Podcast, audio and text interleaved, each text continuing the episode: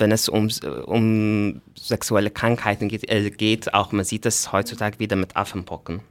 Es ist, äh, es ist ein bisschen wieder Déjà-vu fast. Äh, dass, äh, dass die, die meisten Leute denken ja, das, das beeinflusst mich nicht. Das ist ein, ein schwules Thema. Ja. Ähm, und das ist genau das, das große Problem, weil es geht bei, bei diesen Erkrankungen darum, ist man sexuell aktiv, ja oder nein? Und wenn ja, dann gibt es ein Risiko. Und dann sollte man sich auch testen lassen.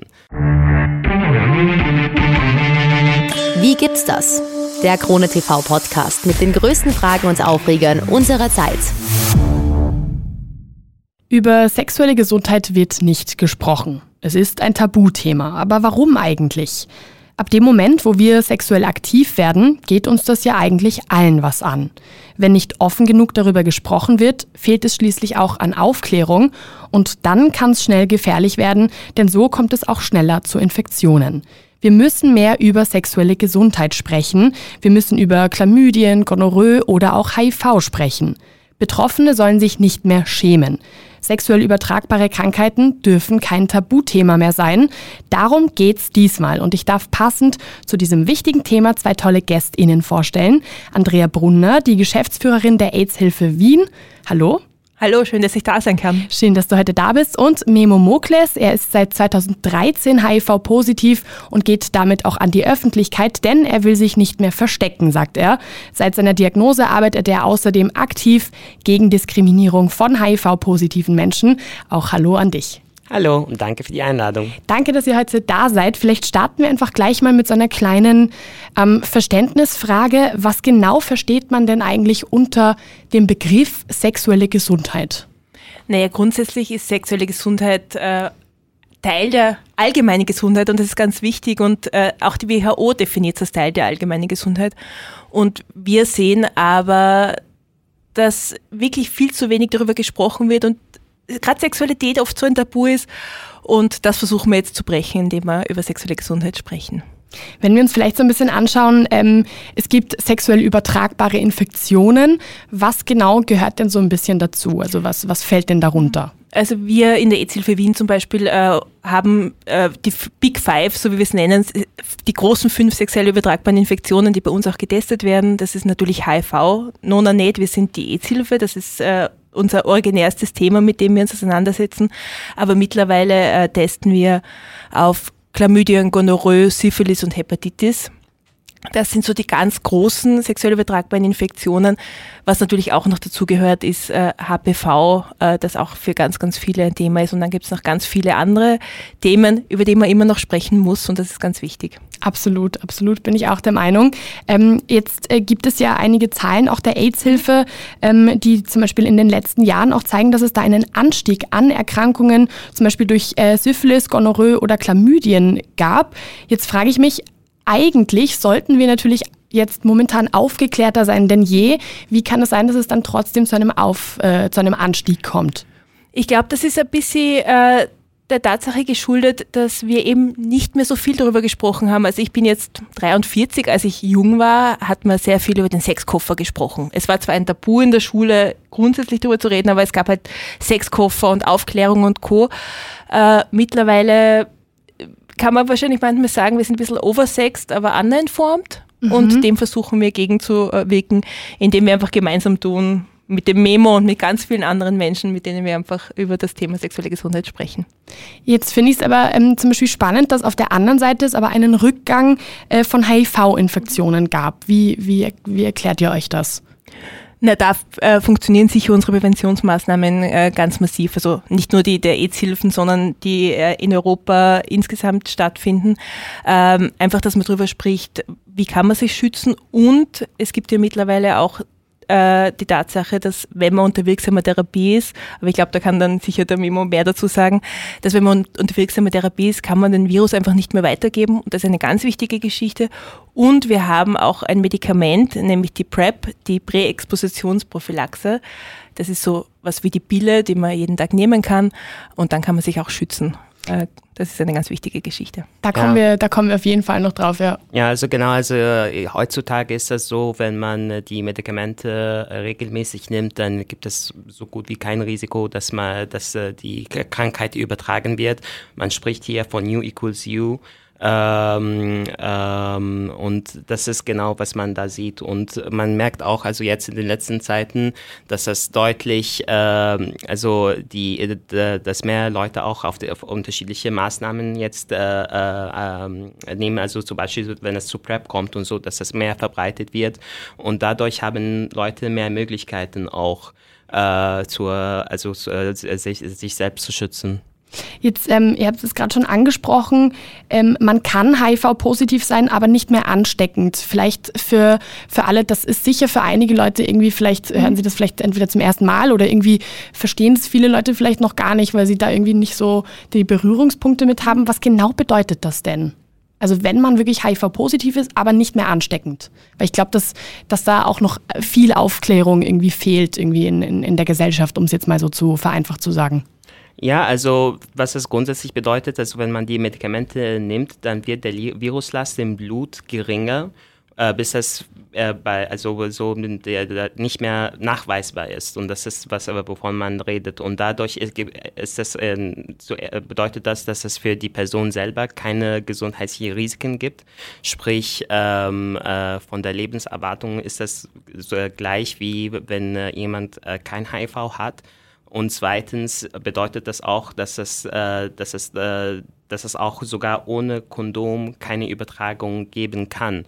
Und, ähm, und, das, ist, und das ist auch ein, ein wichtiger Grund dafür, warum man sich testen gehen muss, weil letztendlich, wenn man länger die Diagnose nicht bekommt, dann ist der Viruslast im Blut dann höher und dann gibt es mehr, äh, äh, eine höhere Wahrscheinlichkeit, dass man äh, dann HIV an einen weiteren überträgt.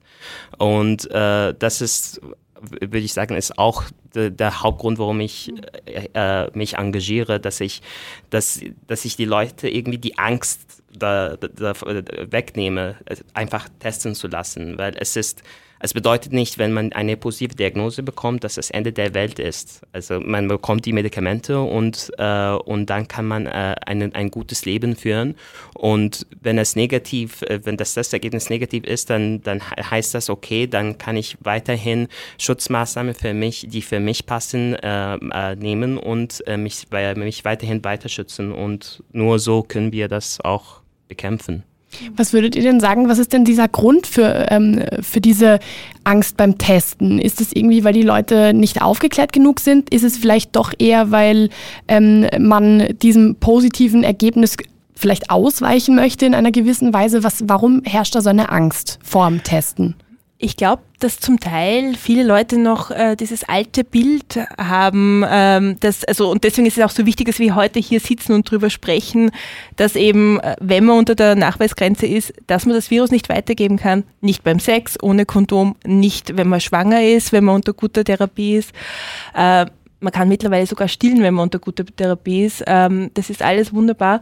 Aber äh, viele Leute wissen das einfach nicht und die Aufklärung ist, glaube ich, ganz, ganz wichtig und einfach dieses gegen das Stigma kämpfen ist für uns total wichtig, weil viele haben einfach noch diesen Film, zum Beispiel Philadelphia im Hinterkopf. genau, das wollte ich genau, genau sagen, ja. Der, der natürlich ein toller Film war, aber der mit der Realität von HIV-positiven Menschen in Mitteleuropa, die unter wirksamer Therapie sind, nämlich gar nichts mehr zu tun haben. Und wie der Memo vorhin schon gesagt hat, äh, wenn man unter wirksamer Therapie ist, dann hat man ganz eine normale Lebenserwartung, kann ganz normal alles machen äh, man muss halt sein Medikament regelmäßig nehmen und das ist die wichtige Geschichte und seine ärztliche, äh, seine Arzttermine einhalten, aber das muss man bei ganz vielen anderen chronischen Infektionen oder Krankheiten ja auch. Im besten Fall sogar, auch wenn man keine Infektionen oder Krankheiten hat, zum Arzt gehen oder zur Ärztin gehen regelmäßig ist immer wichtig. Das, äh, das äh, ist natürlich auf jeden Fall so. Ähm, jetzt gibt es natürlich auch einen Unterschied zwischen auf der einen Seite HIV-positiv sein und auf der anderen Seite AIDS haben. Was ist dieser Unterschied? Weil ich glaube, auch den mhm. kennen nicht viele. Ich glaube, für viele ist es so, aha, HIV-positiv, okay, AIDS. Mhm. Was ist da der Unterschied? Genau, HIV-positiv heißt einfach nur, dass man, dass man den Status, also dass der Immunstatus äh, positiv ist, aber man hat, äh, man, äh, also das Vir das, man hat das Virus, aber das Virus äh, wirkt sich nicht auf den Körper klassisch aus. Erst, also AIDS ist dann wirklich die Erkrankung oder sind die AIDS-definierenden Erkrankungen, die man erfreulicherweise, wenn man unter Therapie ist, wie gesagt, äh, eigentlich in dem Sinne bei uns nicht mehr, äh, nicht mehr bekommt. Äh, aber ja, das ist halt noch das alte Bild und deswegen sprechen wir auch meistens eigentlich von der HIV-Diagnose und oder vom HIV-Test und nicht vom AIDS-Test, wie man früher zum Beispiel auch gesagt hat. Ja, ähm, jetzt ist ja natürlich auch die Forschung schon auch noch deutlich weiter. Ähm, irgendwie in den letzten Jahren hat sich da viel entwickelt auch. Es ist inzwischen sogar so, dass auch schon äh, Personen, die HIV-positiv waren, tatsächlich dann nicht mehr HIV-positiv sind. Es gibt einzelne Fälle. Ähm, vielleicht könnt ihr da so ein bisschen irgendwie diesen, also aktueller Forschungsstand klingt vielleicht ein bisschen sehr, sehr mhm. äh, fachlich spezifisch so, aber vielleicht könnt ihr da so ein bisschen sagen, wie weit, wie weit sind wir denn da tatsächlich? Naja, bei diesen Heilungs- Thematiken, das waren halt immer sehr extreme Fälle. Also das war meistens die Heilung war ein Nebenprodukt von einer anderen ganz schweren Erkrankung, wo man dann zum Beispiel die Leukämie versucht hat, mit ganz schweren Prozeduren äh, zu beenden. Aber wo wir wirklich an einem ganz guten Punkt sind, ist einfach, dass einfach die Medikamente mittlerweile so gut sind, dass man üblicherweise eine, manche Leute müssen auch zwei Tabletten nehmen, aber mehrheitlich eine Tablette am Tag nimmt. Ähm, ich weiß nicht, Memo, nimmst du es zum Frühstück, nimmst du es zum Mittagessen, zum Abendessen? Zum Mittagessen, eigentlich in einer Stunde oder so. genau. Und, äh, und das ist halt so eine Gewohnheit. Ja. Alle, alle Frauen, die irgendwann einmal zum Beispiel die Antibabypille genommen haben, die wissen auch, dass sie es zu einer gewissen Zeit nehmen sollten und so. Und so ungefähr so ähnlich muss man sich das vorstellen. Und man muss halt regelmäßig zum Arzt gehen, aber das muss man eben, wie gesagt, bei anderen Themen auch. Ja, so ist es. Wie ist es denn ähm, für dich, also wenn, wenn du von, von Menschen hörst, die eben äh, zum Beispiel dann HIV-negativ dann irgendwann wieder waren, bekommt man da irgendwie, ich sage jetzt mal so einen, so einen Hoffnungsschimmer oder ist es eh was, wo du sagst, damit lebe ich, das ist okay? Ähm, ich würde sagen, ich kann da jetzt gut mit HIV äh, umgehen. Also es ist, ich glaube, am Anfang hat man das Gefühl, okay, das ist Ende der Welt oder so. Aber wenn man äh, ein bisschen mit mehr Vernunft über das Thema schaut, ist das nicht so. Natürlich wünsche ich mir, also es ist nicht so, dass ich sage, ah, es ist super, dass ich HIV habe. Also bitte verstehe mich nicht falsch. Also wenn ich die Möglichkeit hätte, dann wäre es super. Aber gleichzeitig ist es auch so mit der, mit der jetzigen Therapie, ist sehr gut mit meinem Leben kombinierbar. Ich spüre gar keine Nebenwirkungen. Also um, Leute sind manchmal überrascht, weil sie, wie, wie wir vorhin angesprochen haben, ein bisschen so das, äh, das alte Bild von HIV haben. Also mh, mm, also natürlich würde ich mich freuen, wenn es dann, äh, wenn es dann zu neuen Entwicklungen kommt. Und, äh, aber gleichzeitig ist es so, ich kann auch jetzt sagen, ich bin auch, also meine Lebensqualität schad, äh, äh, also, ähm, ist nicht davon, davon beeinflusst äh, und ich kann mein Leben glücklich führen. Umso besser, umso so. besser. ähm, wenn man sich so ein bisschen anschaut, also ich habe zum Beispiel gesehen, dass tatsächlich nur ein Fünftel der HIV-Erkrankten die Diagnose innerhalb der ersten drei Jahre bekommt und über 40 Prozent erst, wenn das Immunsystem schon, äh, Immunsystem schon wirklich stark beeinträchtigt ist. Warum dauert das denn so lange? Ist, liegt es daran, dass nicht getestet wird? Ja, viele, also natürlich liegt es daran, dass viele erst sehr spät testen, beziehungsweise dann halt, wenn wirklich das Immunsystem ein Problem hat. Ähm, wir, wir haben aber natürlich auch sehr unterschiedliche Gruppen von Menschen. Also äh, Gruppen, die sehr gut aufgeklärt sind, die sich dann sehr regelmäßig testen oder das auch im Blick haben, wenn Symptome auftauchen. Also gerade am Anfang der Infektion äh, kann es sein, dass man sehr grippeähnliche Infektion, äh, äh, sehr grippeähnliche ähm, Symptome. Symptome, oder? das Wort habe ich gerade gesagt, Symptome hat. Und da gibt es Leute, die auf, das, auf sowas schon achten. Und dann gibt es halt welche, die, ähm, die überhaupt nicht auf die Idee kommen, dass es betreffen könnte und die dann erst nach zehn Jahren oder so, wenn wirklich sehr, sehr schwierig ist. Und das zum Beispiel ist bei uns eine Gruppe in Österreich äh, von diesen 40 Prozent sogenannten Late Presentern, wie wir das bezeichnen, also Leute, die sehr spät äh, ihre Diagnose kennenlernen, ähm, sind sehr oft heterosexuelle Männer um die 50 am Land, äh, die das weniger am, am Schirm haben. Und dementsprechend ist es umso wichtiger, dass wir immer alle dazu aufrufen, jede Person, die sexuell aktiv ist, sollte sich auf HIV, aber natürlich auch auf andere sexuell übertragbare Infektionen testen lassen und das ziemlich regelmäßig. Ich glaube, das ist ganz wichtig und da haben die AIDS-Hilfen ja auch ein tolles Angebot. HIV, der HIV-Test ist kostenfrei und die anderen Tests sind sehr, sehr günstig und anonym. Das finde ich super ähm, spannend, auch dass sie das jetzt oder dass du das jetzt gerade gesagt hast, nämlich ähm, auch, äh, weil Stichwort Vorurteile irgendwie auch vielleicht mhm. ähm, fallen sollte. So, ähm, ich finde es sehr spannend. Anfang des Jahres wurde beispielsweise in Großbritannien vermeldet, dass äh, erstmals seit zehn Jahren mehr heterosexuelle als homosexuelle Personen erkrankt waren an HIV. Ähm, in Deutschland zum Beispiel ist es auch so, dass die Zahl der Neuinfektionen vor allem bei heterosexuellen Personen sehr, sehr steigt. Kann man denn so ein bisschen sagen, vielleicht, dass einfach homosexuelle Personen aufgeklärter sind, was das angeht? Ähm, Oder ist es vielleicht ein bisschen zu pauschal? Naja, also ich glaube, das Problem ist bei vielen, wenn es um, um sexuelle Krankheiten geht, äh, geht, auch man sieht das heutzutage wieder mit Affenpocken. Es ist, äh, es, ist ein bisschen wieder Déjà-vu fast. Äh, dass, äh, dass, äh, die, die meisten Leute denken ja, das, das beeinflusst mich nicht, das ist äh, ein, ein schwules Thema. Ja. Ähm, und das ist genau das, das große Problem, weil es geht bei, bei diesen Erkrankungen darum, ist man sexuell aktiv, ja oder nein? Und wenn ja, dann gibt es ein Risiko. Und dann sollte man sich auch testen lassen. Mhm. Genau, und, und man muss dann schon auch dazu sagen, äh, weil halt, also wenn man sich, wenn man zurückblickt in die 80er Jahre oder so, weil da so viel Stigma dahinter gestanden ist und man zum Beispiel eben gerade Männer, die Sex mit Männern haben, so viel äh, aufgebürdet hat in der Diskussion, haben die sich auch selbst sehr viel organisiert und die AIDS-Hilfen zum Beispiel sind ja sehr stark aus der, Bewe aus der schwulen Bewegung auch entstanden.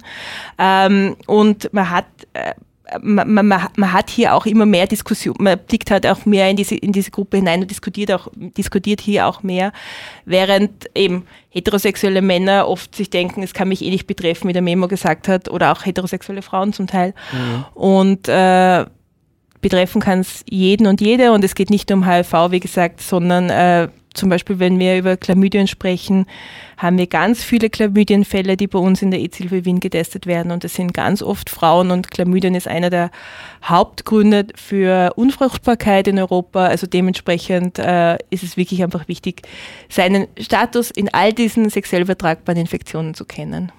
Ich finde es spannend, weil ähm, du vorhin auch schon, Andrea, du vorhin schon angesprochen hast, dass es ja diese Prophylaxe-Pille ähm, äh, PrEP mhm. gibt, ähm, die ja zum Beispiel auch bei homosexuellen Männern recht normalisiert mhm. ist. Ähm, warum kann man das nicht auch irgendwie äh, vielleicht so ein bisschen mehr nach außen, sage ich jetzt mal, bringen, auch für heterosexuelle Männer, dass sie vielleicht gleich von Anfang an auch wirklich daran denken, dass es vielleicht auch etwas ist, was einfach viel präsenter vielleicht auch ist. Ich meine, bei der PrEP haben wir insgesamt ein bisschen ein Problem, weil die PrEP ist nicht kostenfrei. Also das ist eine, die, die gibt es auf äh, Privatrezept und es gibt jetzt mittlerweile eine vergünstigte Version in Österreich, die 60 Euro pro Packung kostet. Aber 60 Euro pro Packung ist in Wirklichkeit ganz wurscht, für, für welche Bevölkerungsgruppe wir sprechen. Äh, einfach sehr, sehr, sehr, sehr, sehr viel mhm. Geld.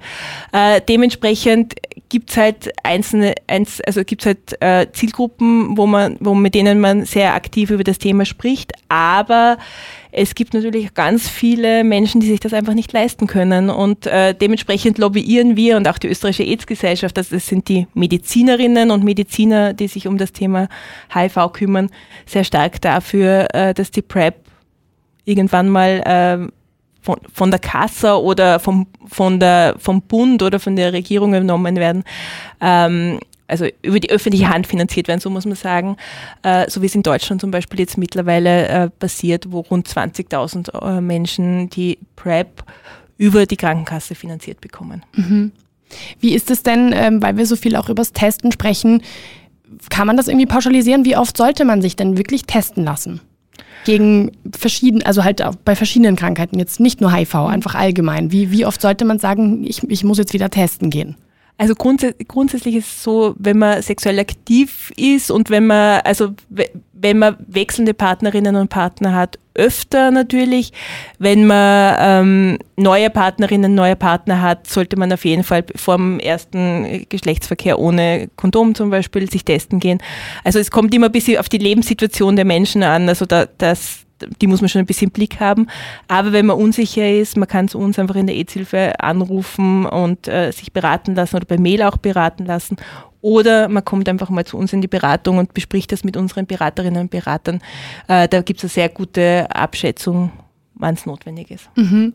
Worauf sollte man sich da alles testen? Auch, betrifft das auch diese Big Five, ähm, die du vorhin gemeint hast? Also äh, Gonorrhoe, Syphilis, Chlamydien, HIV und und Hepatitis. Und Hepatitis, genau. genau. Ähm, oder gibt es noch was, wo man sagt, das sollte vielleicht auch noch mitgenommen werden? Ja, also das sind einmal die Sachen, die wir in der EZ-Hilfe testen, diese, diese fünf, äh, was natürlich auch eine ganz wichtig, ein ganz wichtiger Test ist, aber primär beim, bei Gynäkologinnen bzw. Urologinnen auch zu machen, ist zum Beispiel auch äh, der HPV. Äh, das ist natürlich eine, eine wichtige, also löst einfach Krebs aus.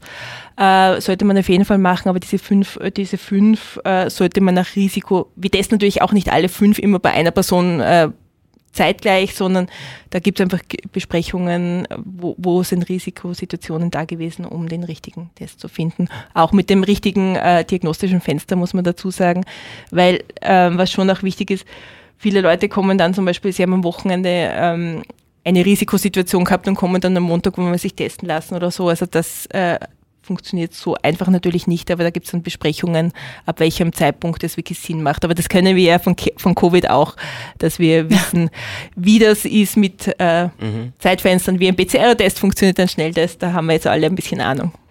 Wie, Memo, wie, was würdest du denn sagen, ähm, hat sich dein, sage ich jetzt mal, Testverhalten irgendwie auch seit deiner Diagnose ein bisschen verändert? Oder warst du eigentlich immer schon so, dass du gesagt hast, na, du testest dich regelmäßig?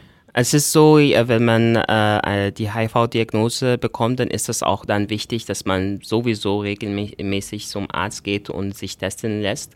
Äh, früher war es äh, drei Monate, aber jetzt ist es ein bisschen, also der Abstand kann auch länger sein, aber ich versuche trotzdem dann so regelmäßig, hängt auch, also wie schon Andrea besprochen, äh, gesagt hat, also je nachdem, äh, was für Risikosituationen es gab, ähm, aber ich würde so sagen, schon mindestens zwei, dreimal im, im Jahr, wenn nicht mehr. Mhm. Äh, das ist natürlich auch, wenn Symptome auftreten oder so, dann, dann gehe ich dann auch testen. Aber grundsätzlich würde ich so sagen, ja, schon zwei, mindestens zwei bis dreimal im Jahr. Wenn du ähm, so ein bisschen zurückdenkst, irgendwie, ich glaube 2013 ähm, hattest mhm. du ja, glaube ich, die HIV-Positiv-Diagnose. Ähm, wie war denn, ähm, wie war denn diese Zeit für dich? Also vielleicht auch kurz davor, hattest du da irgendwie äh, einen Verdacht, hattest du Symptome oder bist du einfach äh, Routine testen gegangen oder wie war das für dich? Mhm. Also nur wenn du drüber sprechen willst, natürlich. Ja, nein, klar, klar, klar, nein, nein. Also das, äh, deswegen bin ich hier auch. nein, es war für mich so, also ich war schon vorher testen, also ich wusste auch, dass ich in Mai 2012 äh, negativ war. Und so gegen Herbst äh, hatte ich den Verdacht, dass es vielleicht was gibt oder beziehungsweise Anfang Winter, also so gegen Weihnachten circa. Äh, da gab es auch so einen Fall, wo ich mitten in der Nacht äh, äh, ohnmächtig geworden bin. Aber wie gesagt, es ist, auch wenn ich das jetzt so äh, von meinem Erlebnis äh, rede, das ist das, so war es bei mir. Es kann auch so vor, vorkommen, dass man überhaupt keine Symptome hat. Also das, das ist wichtig zu betonen. Ähm, aber ja, da an dem Punkt hatte ich einen Verdacht und dass ich hatte äh, eine Situation, wo, wo ich äh, ungeschützten Sex ge gehabt habe und da war es schon äh, da, ja, da gab es den Verdacht äh, und äh, wie schon Andrea angesprochen hat, war es so, ich konnte nicht sofort testen. Ich wollte ein bisschen sicher sein und, und warten. Und dann war ich letztendlich im Februar äh, testen. Ich glaube, es war der 29. Februar, weil das war, oder sowas ähnlich. Also es war schon ein Datum, äh, da, also wieder am 28. und 29. Februar. Und da war der, äh, das Ergebnis positiv. Ähm, ja, es ist ähm, am Anfang ist das natürlich, obwohl ich, ich muss sagen, ich war schon, ich schon aufgeklärt, ich wusste schon, dass das, äh, dass man da, gut damit leben kann. Aber es war natürlich nicht einfach. Es ist, äh, man hat das Gefühl trotzdem, okay, äh, wie wird das äh, mein Leben verändern? Was ist, wenn ich, ich bin äh, ursprünglich aus Ägypten, ähm, ich bin mittlerweile Österreicher, aber das war auch so, weil die Angst, okay, was ich, wenn ich nach Ägypten zurückkehre und dann weniger Zugang zu, äh, zu, äh, zu, äh, zu Medikamenten habe, mhm. was, oder wenn ich woanders hinreise, was ist dann, äh, was ist mit Liebe, was ist mit Arbeit, und so weiter und so weiter und so weiter und so weiter. Und dann, das ist natürlich ein bisschen äh, am Anfang, ähm, ja, es ist nicht einfach, aber langsam habe ich wo die Vernunft dann langsam zurückgekommen ist, habe ich einfach gesagt, ja, äh, so ist das, also ich kann das nicht mehr ändern und wie kann ich damit leben mhm. und was kann ich da, dagegen tun. Und das war für mich fast ein bisschen therapeutisch darüber zu reden, weil es war so, okay, das ist auch ein bisschen von meinen Erlebnissen, wo ich von Ägypten komme, wo ich meine Homosexualität verstecken musste und ich wollte mich nicht mehr verstecken. Also mhm. es, es, es, hat einmal gereicht. Äh, und äh, deswegen war ich so, okay, nein, also ich, statt das zu verstecken, ich gehe im Fernsehen und rede darüber. Ja. Gute Therapie auf jeden Fall. Ja, ja, ja. Wie war das denn irgendwie für dich, wenn, also so, wie du so quasi das erste Mal auch so darüber gesprochen hast? Offen. Also war das, war das schon noch eine Überwindung oder, oder ähm, wie kann man sich das vorstellen? Ja, also ich glaube, jeder kann das irgendwie, äh, kennt das selber, so wenn es ein großes Geheimnis gibt, das erste Mal, ja, ich weiß nicht, wie ich das sagen kann, aber ich bin eigentlich seit, ähm, ja, ähm, ich bin positiv und jetzt, ja, ich bin positiv, willst du, willst du einen Kaffee haben? Also, also jetzt ist es mittlerweile, ist das, für mich ist es so, dass ich, dass ich bin HIV-positiv.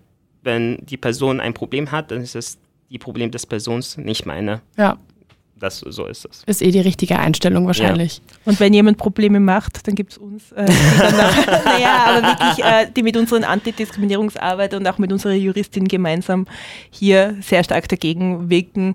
Und wenn sich zum Beispiel jemand, weil es passiert leider leider ab mhm. und zu oder gar nicht so selten immer noch Diskriminierungserfahrungen äh, äh, und die kann man bei uns melden und zur Not gehen wir auch juristisch dagegen vor, wenn es notwendig ist, weil Diskriminierung ist nie okay und schon gar nicht in diesem Fall. Wie kann man sich das denn vorstellen? Ähm, ruft man dann an, meldet man sich irgendwie bei euch, äh, schildert irgendwie dann die Situation ähm, und ihr greift dann ein oder wie, wie, wie kann man sich das vorstellen? Also wir, also wir sind parteiisch für unsere Klientinnen und Klienten. Das heißt, man kann sich zum Beispiel auch einfach mal anonym auf unserem, auf unserem, auf unserer Website gibt es ein Formular, kann man anonym uns schreiben. Man kann uns äh, nicht anonym schreiben und schreiben, ich will jetzt einfach mal nur die Geschichte loswerden. Äh, man kann, also wie, wie das für die Person ist, wenn die Person sagt, ich will, Hausnummer, es gibt ein Problem mit einem Arbeitgeber oder so, ich will, dass ihr ein Gespräch mit dem Arbeitgeber oder mit dem Arzt oder der Ärztin führt. Also wir, es gibt leider im Gesundheitswesen gibt es öfter immer noch Diskriminierungsfälle. Dann äh, schreiben wir einen Brief zum Beispiel im Auftrag der Klientin des Klienten oder gemeinsam oder führen auch oft ein Gespräch, weil oft reicht einfach auch schon das Gespräch, weil manche, ganz viele Leute wollen gar nicht diskriminieren, sondern die, die wissen es oft nicht besser. Mhm. Und wenn man es mhm. einmal thematisiert, dann wird es ab dem Moment äh, oft sehr viel besser. Aber wenn es gar nicht besser wird und äh, es zu keiner Einsicht kommt und ein Klient, eine Klientin will, dass wir das auch bis zum Rechtsweg vertreten, dann machen wir das natürlich auch. Also mhm. wir sind da, wir sind da parteiisch äh, und es ist ganz wichtig, weil, wie gesagt, ähm, wir wehren uns einfach gegen jegliche Art der Diskriminierung und vor allem in dem Bereich äh, gegen Diskriminierung von HIV-positiven Menschen. Ich glaube, gerade am Arbeitsplatz ist es ja auch ein Thema, ähm, wo du ja auch, äh, Memo, dich dafür irgendwie äh, einsetzt, ähm, wenn, man, wenn man irgendwie am Arbeitsplatz diskriminiert wird aufgrund der HIV-Positiv-Diagnose, dass man da irgendwie mehr vorgehen kann.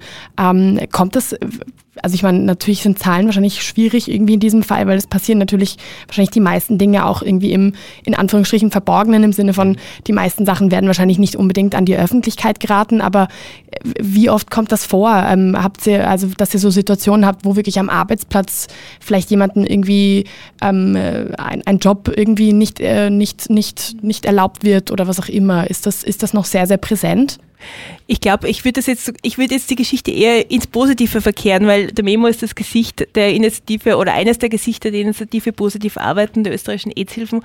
Und das Coole an dieser Initiative ist, dass da weit über 100 österreichische Einrichtungen und Unternehmen von ganz, ganz großen wie der ÖBB, äh, IBM, SAP bis zu äh, Automechanikerwerkstätten äh, diese Initiative unterstützen und sagen, wir sind aktiv gegen Diskriminierung. Wir sind da, wir sind dafür da, dass wir hier ein offenes, äh, offenes Haus äh, führen.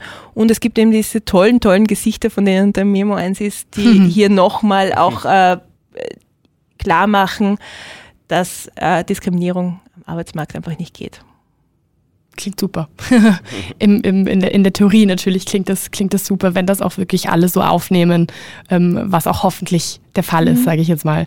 Ähm, wir haben jetzt vorhin schon über, über Affenpocken gesprochen. Das ist ein Thema, was momentan natürlich sehr präsent ist. Ähm, ein Thema, was gerade in den letzten Wochen, in den letzten Monaten, sage ich jetzt auch mal medial, ähm, irgendwie sehr, sehr ähm, präsent war. Wie ist denn der Umgang mit dem Thema Affenpocken? Wie habt ihr das ähm, empfunden? Naja, also ich, ich, muss dazu sagen, wir haben, Sie wissen, das EZ-Hilfe relativ früh ähm, mit dem Thema konfrontiert worden, weil halt die ersten Fälle, als die ersten Fälle so in Europa waren, sind wir in so internationalen Netzwerken und waren bei so internationalen Netzwerktreffen dabei und haben uns gedacht, uh, da kommt was, ähm, da müssen wir relativ rasch schauen und haben dann ziemlich bald schon die ersten Informationsmaterialien zur Verfügung gestellt, äh, weil wir das Gefühl gehabt haben, es wird notwendig, dass wir, dass wir über dieses Thema sprechen und dass wir vor allem äh, Menschen, die betroffen sein können, ähm, nämlich Menschen mit mehreren, mit wechselnden SexualpartnerInnen, das ist die größte Zahl an Menschen, äh, hier aufklären können. Und das tun wir seit Ende Mai, Anfang Juni. Und äh, lobbyieren natürlich auch ganz viel ähm, beim Ministerium, bei der Stadt. Und mittlerweile gibt es jetzt endlich auch die Möglichkeit, sich für die ähm, Präexpositionsimpfung quasi, also für eine präventive Impfung anzumelden, weil bis vor kurzem gab es ja nur die Möglichkeit, äh, die Impfung zu bekommen, wenn man mit jemandem Kontakt hatte, der oder die, äh, also engen Kontakt hatte, der Affenbocken hat. Ähm, Genau, und wir haben halt einfach so grundsätzlich aufgeklärt, wie kann man es überhaupt bekommen, auf was muss man achten, wie ist Inkubationszeit, äh, wie kann ich mich auch schützen, auch wenn es keine Impfung gibt. Also genau. Und ich glaube, das, war ganz ein, wichtige, war ganz ein wichtiges Thema und wird auch uns weiterhin begleiten. Aber jetzt sind wir mal froh, dass die Impfung jetzt auch möglich ist und man kann sich, falls ihr zuhört, äh, unter Impfservice Wien slash Affenbocken kann man sich Termine ausmachen für die Impfung. Ähm, ich muss aber nur dazu sagen, also im Vergleich zu anderen europäischen Ländern, also Freunde von mir in Deutschland konnten das schon im Juli oder so bekommen. Ähm, und äh, ich muss sagen, also ich glaube, es war es erst diese Woche, also die Voranmeldung eröffnet worden. Ich wollte das eigentlich heute noch machen, aber ich habe von vielen Freunden gehört, dass sie einen Termin für Februar 2024 bekommen haben oder sowas. Das ist ein fiktives Datum. Fiktives ah, Datum. Da, da, da, der Februar 2024 ist ein fiktives Datum. Heute werden die Daten freigeschaltet. Alles klar. Genau. Das, ja, aber das hier gleich trotzdem, aufzuklären. Ja, aber es ist trotzdem irgendwie von der Kommunikation ist ein bisschen absurd. Mhm. also, dass man das nicht von Anfang an ein bisschen äh, klarer darstellt. Dazu muss man auch sagen, weil wir heute sprechen und äh, nicht ganz klar ist, wann die Folge raus ist. Okay. Heute bedeutet der 13. September mhm. 2022. Ja. genau. ja, Nur ja. so als, als Info dazwischendurch. Also sagen wir es mal so, natürlich, also es gibt vielleicht also viele Informa also viele Sachen dazwischen und so, aber nichtsdestotrotz muss man betonen, dass es in Österreich viel langsamer ist äh, war im Vergleich zu anderen europäischen Ländern und das ist ähm, diese nicht ideal. diese, diese, Einschätzung teile ich Memo, also wie gesagt, aber wir haben halt versucht, eben als EZ-Hilfe halt da so, so viel Druck wie möglich zu machen für die Betroffenen, die natürlich sich an uns wenden, weil wir, wenn wir über sexuelle Gesundheit reden, müssen wir natürlich auch über das Thema Affenbocken sprechen und äh, da gibt es natürlich viel, viel Informationsbedarf in jeglicher Art und Weise. Jetzt ist ähm, etwas, was mir natürlich auch sofort einfällt und äh, Memo, du hast das vorhin auch schon angesprochen. Ähm, jetzt ist, sobald irgendwie das Thema Affenpocken präsent war ähm, und irgendwie darüber gesprochen wurde, dass das beispielsweise auch ähm, bei sehr engem, zum Beispiel sexuellem Kontakt irgendwie übertragen wird, da war sehr, sehr schnell wieder diese Kommunikation, ah, es betrifft in Anführungsstrichen nur, äh, nur homosexuelle Männer. Mhm. So, ähm, oder, oder Männer, die mit Männern äh, schlafen warum ist es problematisch, dass schon wieder dieses Stigma irgendwie von Anfang an äh, herrscht? Warum äh, dass wieder diese Kommunikation irgendwie geführt wird? Es ist wird? genauso wie bei HIV. Es ist, es ist genau, es ist, äh, das ist auch, was ich gemeint habe, es ist okay, es wiederholt sich alles. Und es ist wieder das Problem, es geht um äh, Personen, die äh, ihre Sexualität offen leben, die sind davor, also die sind diejenigen, die äh, auch ge gefährdet sind. Es ist nicht nur exklusiv homosexuelle Männer. Und das ist genau das Problem, wie, was man sieht, weil dadurch werden äh, nicht genug Maßnahmen gesetzt oder vielleicht wird äh, die Impfung langsamer laufen, weil es betrifft eh nur homosexuelle Männer. und da sieht man dann, äh, und dann bevor man, und dann äh, verbreitet das sich mehr. Und das ist genau das Problem. Das ist äh, ein sehr, sehr guter Punkt, dass du das jetzt ansprichst, nämlich ähm, warum wird dann nicht irgendwie von Anfang an gesagt, äh, auch, ich meine, wir hatten jetzt gerade irgendwie oder haben eigentlich noch eine Pandemie, die uns irgendwie zwei Jahre äh, äh, komplett von unserem Leben irgendwie ein bisschen rausgerissen hat irgendwie. Ähm, das heißt, eigentlich mit, mit gesundheitlichen Themen sollten wir eigentlich gelernt haben, ein bisschen anders umzugehen.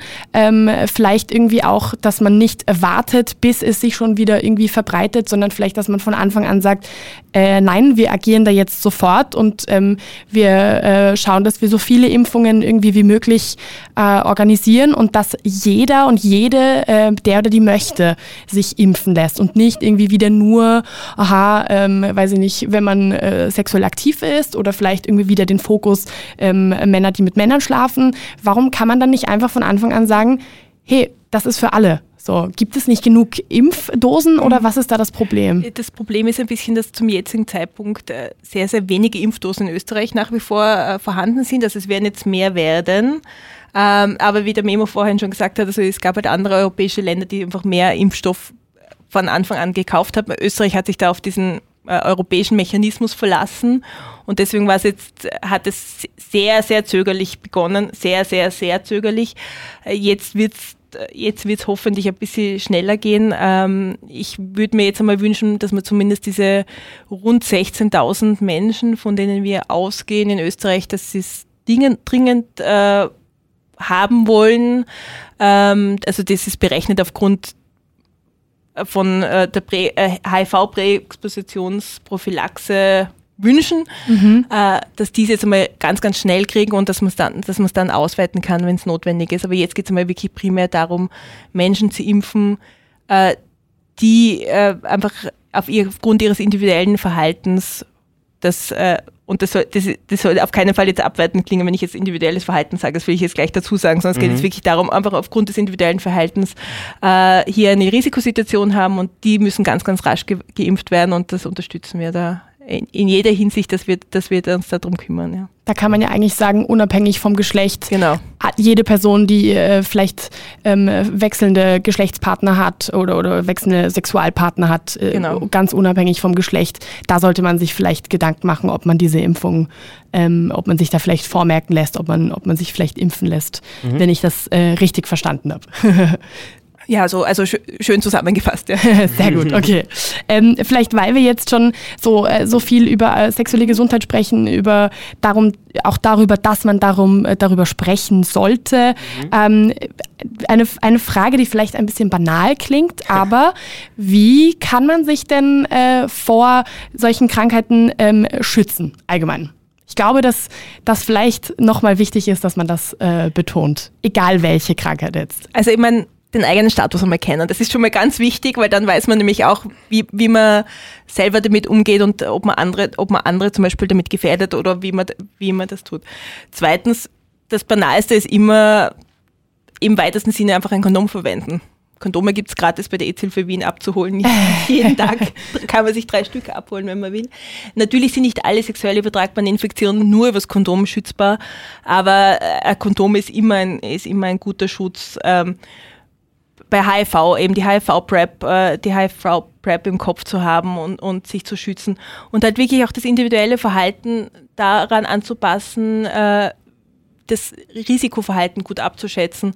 Und ich glaube, das ist schon ganz wichtig und einfach wirklich auch zu wissen, äh, welche Risiken unter welcher Situation da sind. Und deswegen reden wir drüber dazu, da hast du jetzt ähm, auch lustigerweise direkt, oder vielleicht war das auch absichtlich schon, ähm, äh, so, das reden wir drüber, äh, auch zu, zu, der österreichischen oder österreichweiten Kampagne schon so ein bisschen eine super Überleitung irgendwie ähm, äh, zugebracht, nämlich Lust auf Sex, wir haben Lust auf Reden. Was ist denn das Ziel von dieser Kampagne, die österreichweit läuft? Naja, wir versuchen mit der Kampagne ähm, Lust auf Reden, da sind wir gemeinsam für sexuelle Gesundheit, versuchen wir für ganz unterschiedliche Zielgruppen, nämlich die Gesamtbevölkerung, aber auch fürs medizinische Personal und vor allem auch für junge Menschen, äh, ganz zielgruppenorientiert zu kommunizieren äh, und in den Dialog zu treten und zu sagen, okay, was, was braucht ihr von uns oder was brauch, brauchen wir voneinander? Und äh, lasst uns einfach über Sexualität reden, lasst uns über sexuelle Gesundheit reden. Ähm, weil das ist einfach ein ganz, ganz wichtiger Teil der allgemeinen Gesundheit und es ist einfach auch ein Menschenrecht quasi, dass man hier möglichst äh, gesund äh, oder möglichst wissentlich äh, gesund leben kann. Dann würde ich vielleicht sagen, ähm, zum Abschluss noch, ich mag es gerne, so einen, mhm. so einen kleinen, ich sage jetzt mal, Ausblick irgendwie in, in, in die Zukunft irgendwie zu machen. Ähm, vielleicht eine Frage an euch beide oder als letzte Frage an euch beide so, ähm, glaubt ihr, bewegen wir uns denn zumindest in eine richtige Richtung?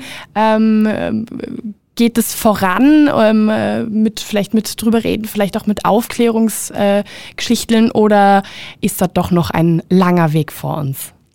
Ich glaube, es ist manchmal so, one step forward, äh, tust, also zwei Schritte vor, ein Schritt zurück oder so, mhm. in, in dem bewegen wir uns immer. Ich glaube, es ist leichter darüber zu reden, äh, als es noch vor vielen Jahren war, aber man muss es halt immer wieder anstoßen, dass man, dass man, drüber, dass man drüber spricht und deswegen tun wir das jetzt auch wieder mit unserer Kampagne Lust auf Reden gemeinsam für sexuelle Gesundheit. Ja, ich würde sagen, es gibt noch viel Arbeit, das geleistet werden muss, aber es wurde, es wurde schon sehr viel in den letzten Jahren vor, vorangetrieben gleichzeitig. Also ich glaube, man, es kann beides sein. Dann hoffen wir mal, dass es irgendwie äh, weiterhin sich was tut und dass äh, vielleicht weiterhin auch positive Schritte getan werden. Mhm. Danke auf jeden Fall an euch beide. Danke Andrea, danke Memo, dass ihr heute da wart, dass ihr so offen auch gesprochen habt über ein Thema, über das sich nicht viele Leute treffen, äh, trauen, offen zu sprechen. Deswegen vielen, vielen Dank für eure Zeit, dass ihr heute da wart. Dankeschön. Vielen Dank für die Einladung. Dankeschön. Wie gibt's das? Der Krone TV Podcast mit den größten Fragen und Aufregern unserer Zeit.